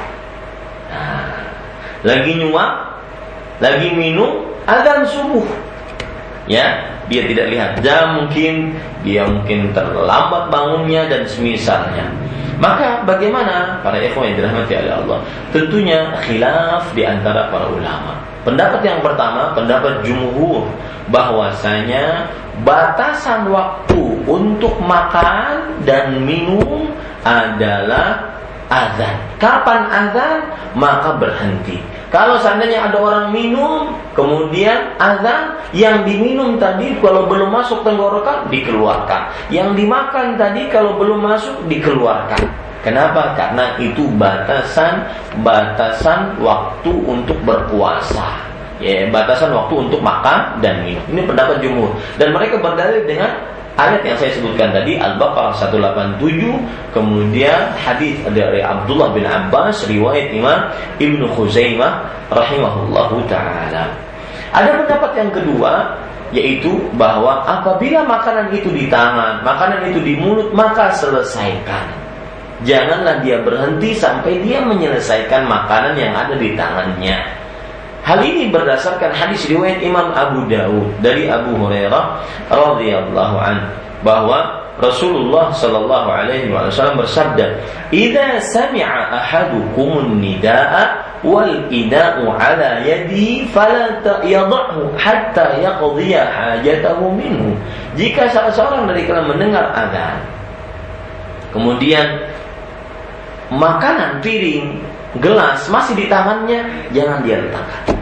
Sampai dia menyelesaikan hajatnya dari makanan dan gelas tersebut. Dari makanan dan minuman tersebut. Dari piring dan minumannya tersebut. Ya, ini para ikhwan yang dirahmati oleh Allah Subhanahu wa taala. Dan hadis ini Bapak Ibu, saudara-saudari yang dimuliakan oleh Allah Subhanahu wa taala, hadis yang sahih tidak ada keraguan di dalamnya insyaallah taala. Lalu bagaimana? Nah, terjadi khilaf di antara ulama. Jumhur mengatakan tadi tidak. Lalu wahai jumhur bagaimana hadis tadi? Ya, hadisnya sahih. Maka bagaimana? Mereka mengatakan ini bagi orang-orang yang tidak tahu ada. Ya, sebenarnya sudah masuk waktu azan, tapi dia tidak tahu karena tidak mendengar, tidak tahu waktunya, maka dia diperbolehkan untuk makan sampai selesai. Wallahu alam para ikhwah yang dirahmati oleh Allah Subhanahu wa taala, pendapat yang lebih diambil adalah bahwa jika dilihat dari kehati-hatian pendapat jumhur berhenti makan dan minum saat terbit fajar kedua, saat azan subuh berhenti. Apa yang sudah dimakan, maka kalau belum masuk tenggorokan, keluarkan. yang sudah diminum kalau belum masuk tenggorokan keluarkan. Ini pendapat lebih hati-hati. Akan tetapi pendapat yang kuat wallahu alam berdasarkan hadis karena ada hadisnya jika seseorang makan dan tatkala itu azan apa yang di tangan apa yang di mulut maka selesaikan dan semoga puasanya diberikan pahala oleh Allah Subhanahu wa taala. Karena ada hadisnya dan hadisnya sahih. Wallahu alam. Para ikhwan yang dirahmati oleh Allah Subhanahu wa taala sekarang permasalahan selanjutnya yang ke-12 yaitu orang sakit yang sembuh ketika siang hari Ramadan ya misalkan dia sakit dan di pagi hari dia tidak berpuasa sakit meriang demam parah. Tidak berpuasa sangat lemah. Ternyata di siang hari Allah memberikan kesembuhan. Maka bagaimana statusnya?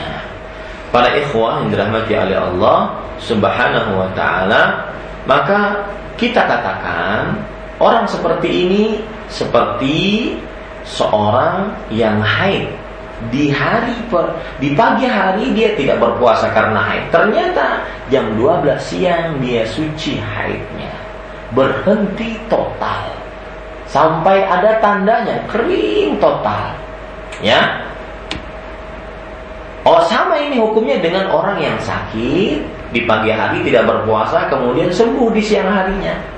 Nah, sama juga hukumnya dengan orang musafir yang di pagi hari dia safar. Kemudian dia kembali dan tidak berpuasa. Lalu di siang hari atau sore hari dia sampai ke tempat tujuan. Dan akhirnya dia tetap dalam keadaan berbuka. Maka bagaimana statusnya orang ini? Tiga jenis manusia ini sakit dan sembuh di siang hari. Kemudian haid dan suci di siang hari.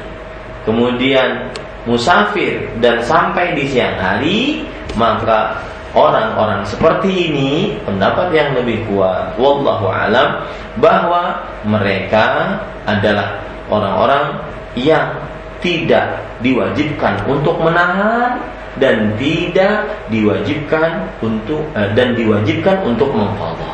Menahan tidak diwajibkan. Ya, makanya kan ada pertanyaan. Siapakah yang boleh makan dan minum dan bersetubuh di siang hari bulan Ramadan. Padahal mereka ya sedang tidak bersafar. Ya mereka sedang tidak bersafar. Yaitu orang musafir yang sampai tempat tujuannya dan di awal hari dia tidak puasa dan mereka masih boleh makan dan minum dan bersetubuh. Ini para ikhwah. Jadi tiga jenis manusia tadi. Orang sakit sembuh di siang hari bulan Ramadan. Wanita haid sembuh eh, suci di siang hari bulan Ramadan. Wah, oh, seorang musafir yang sam yang sampai tempat tujuan di siang hari bulan Ramadan. Maka mereka ini tidak wajib menahan dirinya yang boleh makan dan minum dan tentunya menjaga adab-adab di hadapan orang yang berpuasa dan dia mengkodok di lain hari. Kemudian ada jenis tiga yang lain yang sudah kita sebutkan tadi. Alhamdulillah ada jenis tiga yang lain yang sudah kita sebutkan tadi. Yaitu seorang yang uh, anak-anak balik di tengah hari bulan Ramadan. Anak laki balik di tengah hari bulan Ramadan dan dia tidak berpuasa. Orang kafir yang masuk Islam. Seorang gila yang sadar di tengah hari bulan Ramadan. Maka orang-orang seperti ini kita katakan mereka kalau sudah melalui keadaan tiga ini mereka menahan dirinya sampai terbenam matahari. Tapi tidak wajib qadha. Kebalikan yang tadi yang haid suci di tengah hari musafir sampai di tengah hari sakit eh, kemudian Eh, sembuh di tengah hari, maka mereka tidak wajib menahan dirinya dari berpuasa, menahan dirinya dari makan dan minum, dan tetapi wajib qadha. Ini pendapat yang paling kuat wallahu alam. Kemudian eh, permasalahan seputar puasa yang ke-13 yaitu puasa tapi tidak sholat. Maka jawabannya tidak bermanfaat puasanya. Kenapa? Satu, karena seorang yang meninggalkan sholat dinyatakan kafir oleh Rasulullah Shallallahu Alaihi Wasallam dalam hadis sahih riwayat Imam Muslim Rasulullah Shallallahu Alaihi Wasallam bersabda, "Baina rojuli wal kufri tarkus salah." Jarak antara seseorang dengan kesyirikan dan kekufuran adalah meninggalkan sholat. Kalau dia meninggalkan sholat, tidak ada jarak antara dia dengan kesyirikan dan kekufuran. Di dalam hadis riwayat Tirmidzi Rasulullah sallallahu alaihi wasallam bersabda, "Al-'ahdu alladhi bainana wa bainahumus shalah, faman tarakaha faqad kafar." Perjanjian antara kami dengan mereka adalah perihal salat dan barang siapa yang meninggalkan sholat maka dia telah kafir. Sedangkan syarat wajib dan syarat sah puasa adalah Islam. Maka orang yang berpuasa tapi tidak sholat ini tidak bermanfaat puasanya, ya tidak bermanfaat puasanya. Kenapa? Sebab yang kedua juga karena rukun sholat lebih utama dibandingkan rukun berpuasa. Kemudian permasalahan yang keempat para pemirsa yang dirahmati oleh Allah Subhanahu wa taala yang ke-14 maksudnya. Uh, apa hukumnya puasa dibarengi dengan tidur saja? Ya. Dan mereka berdalil dengan dalil yaitu Rasulullah Shallallahu Alaihi Wasallam uh, bersabda naum diriwayatkan bersabda naum saimi ibadah wasukutu tasbih ya. Puasanya orang eh, tidurnya orang yang berpuasa itu ibadah. Dan diamnya seperti dia mengucapkan subhanallah wa du'a'uhu mustajab wa amaluhu mutaqabbal. Dan doanya dikabulkan dan amalnya diterima. Hadis ini diriwayatkan oleh Imam Baihaqi dalam kitab Syu'abul Iman dan dilemahkan oleh beliau.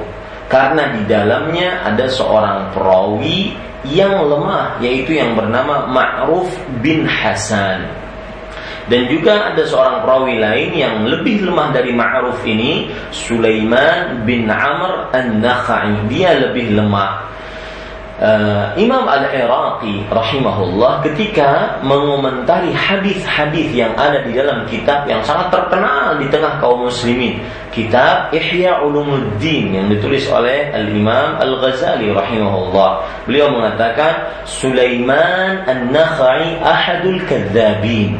Sulaiman bin Amr An-Nakhai ini adalah salah satu dari tukang pendusta Imam Al-Munawi rahimahullah taala juga di dalam kitab Faidul Qadir ini ulama dari Mesir melemahkan hadis ini dan Imam Al-Bani rahimahullah taala juga melemahkan hadis ini dalam kitab beliau Silsilat Al-Ahadith Al-Dha'ifah. Nah, sekarang apa hukumnya puasa hanya dipenuhi dengan tidur saja. Bahkan kadang-kadang terlambat sholatnya. Tidak sholat berjamaah di masjid gara-gara kebanyakan tidur. Maka para ikhwah yang dirahmati oleh Allah subhanahu wa ta'ala kita katakan puasa yang dipenuhi dengan tidur ini menyelisih tujuan dari syariat. Kenapa? Karena tak kala disyariatkan berpuasa, kita disyariatkan untuk bertakwa dan takwa itu itu dua unsur. Mengerjakan perintah kebaikan-kebaikan bahkan di dalam bulan Ramadan dianjurkan memperbanyak amal-amal saleh dan menjauhi larangan bukan hanya dengan tidur ya. Dan para ikhwan yang dirahmati oleh Allah Subhanahu wa taala orang yang berpuasa kebanyakan tidur ini masuk dalam hadis Rasul Rasulullah alaihi wasallam diriwayatkan oleh Imam Bukhari man lam yada qaula zur wal amala bih falaysa lillah wal wal amala bihi wal jahla falaysa lillahi hajatun fi an yada'a ta'amahu wa syarabah barang siapa yang tidak meninggalkan perkataan dusta dan perbuatan yang mengkonsekuensi kepada kedustaan dan perbuatan sia-sia. Ini sia-sia. Ya maka Allah tidak memerlukan untuknya meninggalkan makan dan minum. Dalam hadis riwayat Imam Bukhari Rasul sallallahu alaihi wasallam bersabda, "Laisa siyamu minal akli wasyurb, innama siyamu minal lagwi warrafath."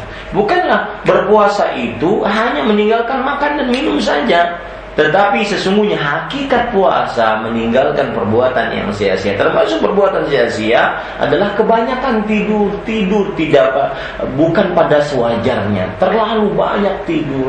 Bahkan kalau kita lihat sejarah Rasulullah Sallallahu Alaihi Wasallam, bahwasanya beliau tatkala bulan Ramadan berjihad penaklukan kota Mekah bulan Ramadan, perang Badar di bulan Ramadan, ya ini semua menunjukkan bahwasanya uh, syahrul Ramadan syahrul jihad. Bulan Ramadan adalah bulan berjihad.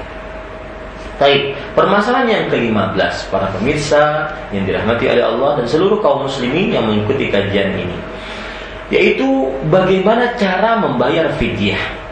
Saya ingin menjelaskan dulu apabila ada seorang yang sakit kronis menahun dan sulit diharapkan kesembuhannya atau orang yang tua renta lemah tidak sanggup untuk berpuasa maka orang ini berhak untuk berbuka. Allah berfirman, "Wa ladzina yutiqunahu fidyatun ta'am miskin." Dan orang yang tidak sanggup untuk berpuasa, maka boleh berbuka dan membayar fidyah kepada seorang miskin sebanyak hari yang dia tidak berpuasa. Lalu bagaimana cara membayar fidyahnya ini? Ada dua cara. Cara yang pertama yaitu dengan memberikan makanan pokok kepada para miskin sebanyak hari yang dia tidak berpuasa. Seperti misalkan hadis riwayat dalilnya adalah hadis riwayat Bukhari dan Muslim dari Ka'ab ibn Ujrah radhiyallahu anhu Rasulullah sallallahu alaihi wasallam bersabda kepada beliau At'im sittata masakin likulli miskin nisfu sa' Miskinin nisfu sa' Berikan makan kepada enam orang fakir miskin. Setiap orang miskinnya mendapatkan setengah sa' Setengah sa' sekitar 1,5 kilogram Atau sekitar 2 liter Ya. 1,5 kilogram atau sekitar 2 liter beras ini para ikhwah yang dirahmati oleh Allah Subhanahu wa taala.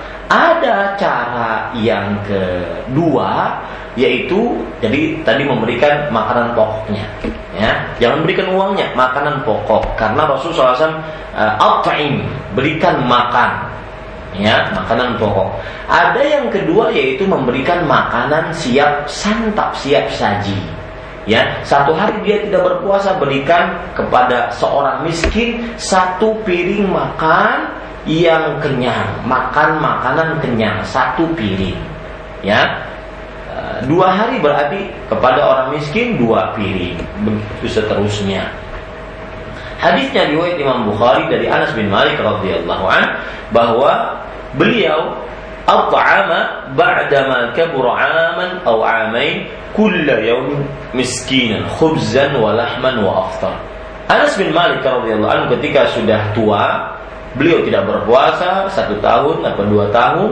Setiap harinya beliau memberikan makanan kepada seorang miskin satu uh, dengan dengan cara roti kemudian daging sebagai lauknya dan beliau berbuka artinya tidak berpuasa. Ini cara yang kedua adalah membayar fidyah ya. Memberikan satu piring makanan ya normal siap saji kepada seorang miskin sebanyak hari dia tidak berpuasa. Wallahu a'lam. Kemudian masalah yang ke-16 yaitu masalah yang berkaitan dengan puasanya orang musafir kita ketahui berdasarkan firman Allah, "Faman kana minkum maridan aw ala safarin fa'iddatun min ayyamin ukhra." Barang siapa dari kalian sakit atau di dalam perjalanan, maka boleh dia berbuka dan membayar atau mengkodok di lain hari. Ini menunjukkan asal hukum seorang yang berpuasa, seorang yang musafir boleh berbuka tatkala safarnya. Para pemirsa, dan seluruh kaum muslimin yang dimuliakan oleh Allah, permasalahan kita adalah kapan boleh berbukanya? Apakah harus di tengah jalan ataukah masih di rumah dia boleh berbuka?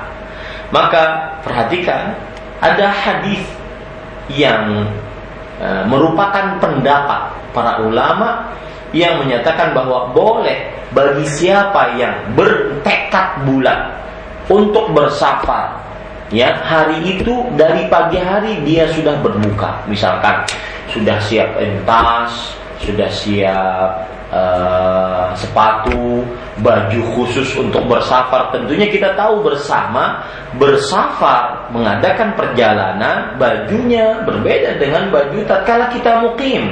Maka kalau sudah itu disiapkan semua, mungkin barang-barang dari zaman sekarang sudah masuk mobil. Kalau zaman dahulu sudah diletakkan di atas onta dan hewan-hewan yang membawa barangnya, ya sudah siap pokoknya untuk bersafar. Maka pada ikhwan ada hadis yang menunjukkan bahwa boleh dia berbuka kalau sudah dalam keadaan seperti ini meskipun di rumahnya. Coba perhatikan hadis riwayat Imam Tirmidzi. Dan hadisnya disahihkan oleh Imam Albani rahimahullah taala. Dari Muhammad ibnu Ka'ab radhiyallahu anhu beliau bercerita ataitu Anas bin Malikin fi Ramadan wa huwa yuridu safar. Aku pernah mendatangi Anas bin Malik radhiyallahu anhu di dalam bulan Ramadan dan beliau sedang ingin bersafar, ingin bersafar. Waqat ruhilat lahu rahilatu. Sudah disiapkan hewan tunggangannya, sudah diletakkan barang-barang bersafarnya di atas hewan tunggangannya. Wala bisa safar dan beliau memakai pakaian bepergian. Pada bi ta'amin fa'akan. Lalu beliau mengatakan, "Coba datangkan makanan kepadaku, aku akan makan." Lalu beliau makan. Lalu Muhammad ibn Ka'ab bertanya kepada Anas bin Malik radhiyallahu anhu, "Sunnah? Wahai Anas, apakah ini sunnah?" Maka Rasulullah maka Anas bin Malik mengatakan sunnah. Iya, ini sunnah. Thumma rakib. Lalu kemudian beliau naik ke atas hewan tunggangannya dan bersafar.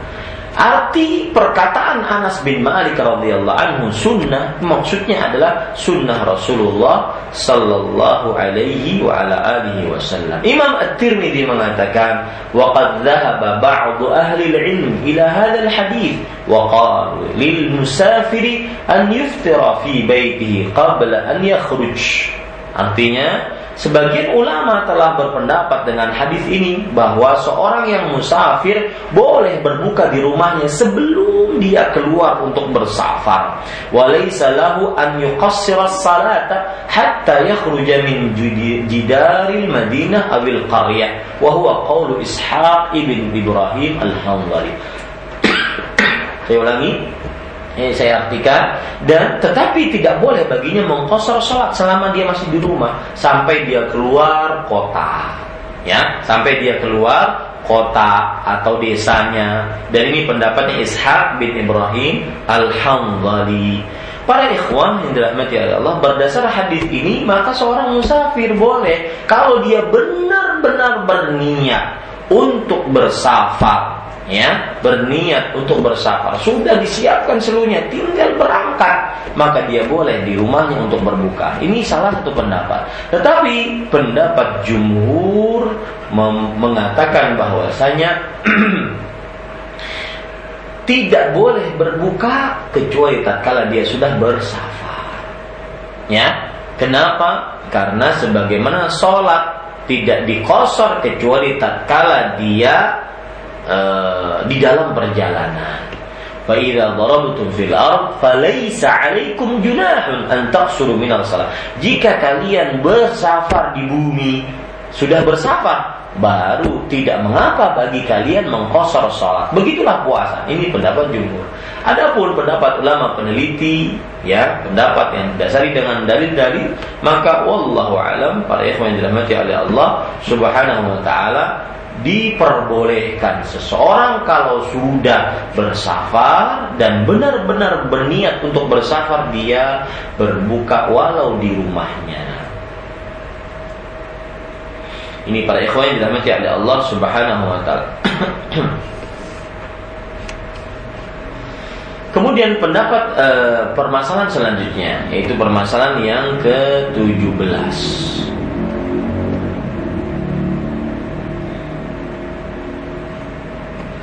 Bagaimana kalau seandainya seseorang sering bepergian? Apakah tetap diperbolehkan dia berbuka? Dan bagaimana dia, apakah dia mengqadha ataukah membayar fidyah? Maka kita katakan, kalau seandainya dia sering bersafar selama dia dikatakan musafir, maka tetap boleh baginya untuk bersafar tetap boleh baginya eh tetap boleh baginya untuk berbuka. Walaupun sering seperti misalkan para pelaut ya para uh, sopir-sopir bus ya. Dan semisal semisal dengan mereka yang sering bersafar maka tetap diwajib diperbolehkan untuk berbuka. Lalu apakah mengkodok atau membayar fidyah? Maka kita katakan tetap mengkodok dan mudah-mudahan dia mempunyai waktu untuk mengkodok di lain hari sebagaimana firman Allah "Faman kana minkum maridan aw ala safarin fa'iddatun min ayyamin ukhra." Barang siapa yang sakit atau dalam perjalanan lalu dia berbuka maka dia mengkodok di lain hari. Yang terakhir ya dan bukan paling akhir yaitu memilih puasa atau berbuka bagi musafir. Ya, ini masih berkaitan dengan puasanya orang yang safar. Maka jawabannya para ikhwan yang dirahmati oleh Allah Subhanahu wa taala. Pertama, apabila safarnya tersebut sangat menyulitkan dia dan bahkan cenderung membahayakan dia, maka orang seperti ini wajib untuk berbuka. Ya, menyulitkan dan membahayakan dia, wajib untuk berbuka. Orang musafir seperti ini wajib untuk berbuka. Allah berfirman dalam surah An-Nisa ayat 29, "Wala taqtulu anfusakum innallaha kana bikum rahima." Jangan kalian bunuh diri kalian sendiri. Sesungguhnya Allah Maha Pengasih terhadap kalian. Dalam surah Al-Baqarah ayat 195 Allah berfirman, "Wala tulqu biaidikum ila tahluka." Jangan jerumuskan diri kalian kepada kebinasaan. Dalam hadis riwayat Imam Muslim, Nabi Muhammad sallallahu alaihi wasallam pernah di, pada pemerangan penaklukan kota Mekah bahwa orang-orang mengadu susah bagi mereka untuk berpuasa. Maka Rasulullah SAW meminta diambilkan minuman, kemudian beliau meminumnya di hadapan para sahabatnya, sehingga menunjukkan berbuka. Lalu Rasulullah SAW dikatakan kepada beliau bahwa Inna ba'wan nasi Sebagian orang masih berpuasa wahai Rasulullah, padahal sulit dan membahayakan. Maka Rasulullah SAW bersabda, ulaikal usat. Ulaikal usat. Mereka ahli maksiat. Mereka ahli maksiat. Nah, ini yang pertama. Yang kedua, apabila safarnya tersebut menyulitkan, tapi tidak membahayakan, mungkin terasa haus, mungkin terasa lapar, tetapi tidak membahayakan, maka lebih baik dia berbuka. Karena terdapat di dalam hadis Jabir radhiyallahu anhu riwayat Bukhari dan Muslim bahwa Rasulullah SAW tatkala bersafar melihat orang-orang dikerumuni oleh para manusia. Lalu Rasulullah SAW bertanya, Mahada, kenapa orang ini? Kemudian Rasulullah SAW dijawab, orang ini puasa dan dia pingsan puasa dalam safarnya. Maka Rasulullah SAW bersabda, "Laisa minal bir as-sawmu fis safar." Bukan termasuk kebajikan berpuasa tatkala safar. Ini apabila safarnya menyulitkan. Tatkala safarnya eh, menyulitkan tetapi tidak membahayakan, maka dianjurkan dia berbuka. Adapun apabila puasanya tersebut ya eh, safarnya tersebut tidak menyulitkan dia dia puasa nggak puasa sama saja. Dia santai, dia tenang, tidak terasa lapar, tidak terasa haus, tidak sulit, apalagi tidak membahayakan. Maka terjadi khilaf di antara ulama. Wallahu alam, ikhwan yang dirahmati oleh Allah Subhanahu wa taala, mazhab Imam Ahmad mengatakan bahwa berbuka lebih utama ya berbuka lebih utama. Sedangkan mazhab jumhur dari Imam Abu Hanifah, Imam Malik, Imam Syafi'i mengatakan berpuasa lebih utama. Wallahu alam kita lebih condong kepada pendapat jumhur bahwa berpuasa bagi orang yang safar seperti ini tidak sulit, tidak haus, tidak lapar. Seperti zaman sekarang orang pakai kereta, nggak sulit, nggak haus. Orang pakai pesawat, tidak sulit, tidak haus. Orang pakai bus, tidak sulit, tidak haus ya tidak lapar maka lebih baik dia berpuasa kalau dalam bulan Ramadan. Kenapa? Apa dalil dan beberapa alasannya? Yang pertama, bahwa Rasulullah SAW pernah di dalam bulan Ramadan berpuasa tatkala safar, ya sebagaimana dalam hadis wa ma fina saimun illa ma kana Rasulullah sallallahu alaihi wa dan tidak ada yang berpuasa di antara kita pada saat itu pada saat safar kecuali Rasulullah SAW dan Ibnu Rawahah.